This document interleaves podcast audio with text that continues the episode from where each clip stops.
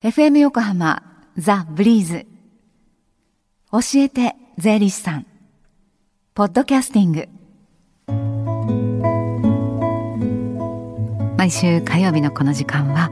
私たちの生活から切っても切り離せない税金についてアドバイスをいただきます。スタジオには東京地方税理士会の高梨義弘さんにお越しいただいています。高梨さんよろしくお願いします。よろしくお願いします。今日は教えて税理士さんの電話相談会が行われてますね。はい。と毎月第3火曜日に税に関する電話の相談会を行っております、はい、と本日は10時からスタートしていてですね。でこの後午後1時まで受け付けております、はい、日頃まあ疑問に思っていること税金のことですね。お気軽にお問い合わせいただければと思います、はい、で私もですねとこの後とあの出、まあ、登場しますしあとはまあ今までですね出演したですね税理士もですね回答いたしますのでぜひお電話ください。はい。その電話番号をご案内します。零四五三一五三五一三。零四五三一五三五一三です。さあスタジオではどんなテーマでお話しいただけるんでしょう？あの今日はですね、はい、まあ、個人でやるか法人でやるかそれが問題だという、まあ、テーマでですね、はい、あのシェイクスピアの「ハムレット」という劇で、うん、まあ、生きるべきか死ぬべきかそれが問題だという名台詞ございますけれども、はい、まあそれだけハムレットの悩みが深いことをまあ示しているんだと思いますが、まあ、事業をですね行っている経営者にとってですね、うん、大きな分岐点がですね、はい個人事業を続けるかそれとも法人化をしてですね会社にしてですね行っていくかというポイントだと思いますので、そこについてお話しさせていただければと思います。はい、確かに悩みどころなんですよね。であの先週起業についてお話しいただいて、まあ、今週その続編かなと思うんですがじゃあまずですねその法人化するメリットどういうところにあるかっていうお話をお願いします。はい、はい、で法人化するメリットですね今日5つお話しさせていただきたいと思います、はい、そのうち3つがですね税金面のお話ですね。こちらからさせていただきたいと思います、はい、まず1つがですねあの利益ですね。所得とも言ったりしますがこちらが大きくなってくるとですね税率の面で法人の方がですね、はい、有利になってまいりますので、まあ、かなり所得が大きくなってきたらですねあの法人の方がいいかなと思います。はい。で2つ目はですね法人と個人ですとですね、まあ、いわゆる経費と言われるものの範囲が広いですので例えばあの経営者本人のお給料であるとか、退職金ですねあとは社宅の費用なんかですねあとは生命の保険料なんかもですね経費に法人の場合ですとなってまいりますのであのこれが2つ目のポイント経費が広いというポイントです。はい。で3つ目ですね赤字が出た場合ですね、はい、次の年にですね繰り越して次の年の黒字とこう打ち消し合って税金が少なくなりますよという効果がですね個人の場合も法人の場合もあるんですけれども個人の場合は繰り越せるのが3年間に対しまして、はい、法人の場合はですねなんと9年間も繰り越すことができるというですねこちらも大きなメリットかなと思っております。はい今3つメリット上がってきましたあと今日は5つメリット上げてくださるということで、はい、はい、で残りの2つはちょっと税金の話からはですね離れるんですけれども、はい、あのいわゆるまあ信用力というんですかね。個人事業をやっているというのとですね、まあ、ちゃんと会社としてやっているのであればですねどちらか比べた場合にあの取引先の方からですね、はい、法人としてやっていた方が信用力が上がって安心だなと見てもらえるという点があると思います。はいでもう一つ最後はですねリスク回避という点でですね、はい、法人というのがこれ法の上では一人の人ですよと。いうことになるので経営者の個人とはですねあの一つ離れた存在ということで二つの人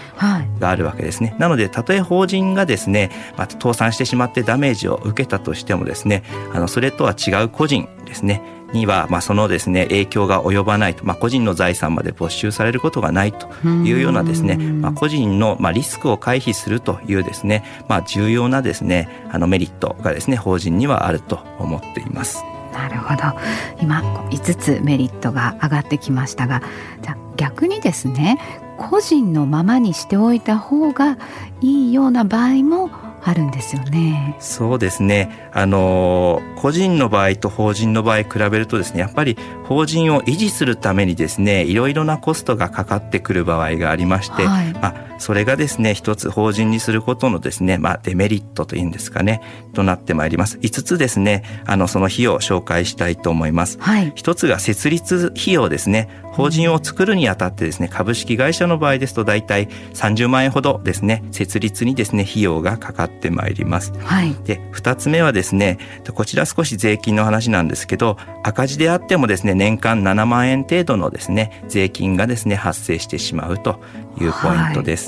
はいで3つ目はですねこれ私と非常に関係があるんですがあの申告ですね税務申告が個人の場合よりも複雑になるためですねあの会計事務所にかかる費用がですね個人の場合よりも少し多くなってしまうという点があります。はい、で最後4つ目はですねあの法人になると社会保険がですね強制されてしまいますので、まあ、法人が負担しなければいけない分ですね社会保険費用がですね、まあ、コストアップとなってしまうという点ですね。はい。から今日挙げられた5つのメリットあとデメリット4つ上がってきましたけれども両方含めおいてまたそのご自身がどうどういう将来設計のもと事業を展開していくのかとかそうしたことで、ね、法人にするのかどうかを決めると。そうですね、うんあの利益のまあ水準でいきますと、はい、まあ、これケースバイケースでですね一概には言えないんですけれども、まあ、ご自身の今個人のですね所得利益が500万円ぐらいになってきたかなという頃からですね法人化の検討を始めると良いと思います。はい、まあただしですね消費税というですね、まあ、先日上がりましたけれども、はい、消費税の問題を考えるとですね非常にですねあの難しいものもありまして、はい、この辺りはですねぜひですねお近くの税理士にですねお声がけいただけたらですね良いと思います。はい、ちょうど今日行われている無料電話相談会でもこうしたご相談には乗っていただけるんですよね。もちろんあの私もですね参加させていただきまして、はい、お答えしたいと思いますのでぜひお電話ください。はい。この後1時までつながる電話相談会の番号。045-315-3513 045-315-3513までお気軽にどうぞ。高梨さんどうもありがとうございましたどうもありがとうございましたこの時間は税金について学ぶ教えて税理士さんでした Deep inside your ears still lingers on The fading sound of footsteps So clear to hear Whenever I find you with Empty beer bottles in your hand I see someone four years old staring back at me. Once you told me you don't know who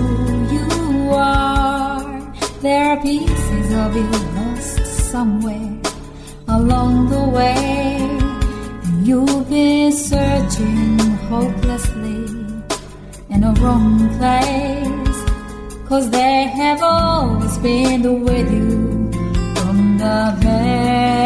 start. So many years you haven't been yourself. For many years you've struggled with your own shadow. And now you're slowly getting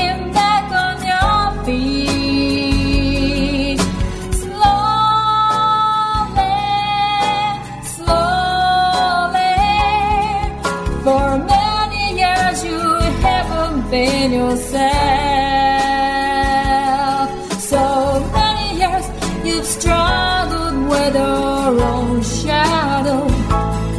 and now you're here with me, beds, all the lost pieces together.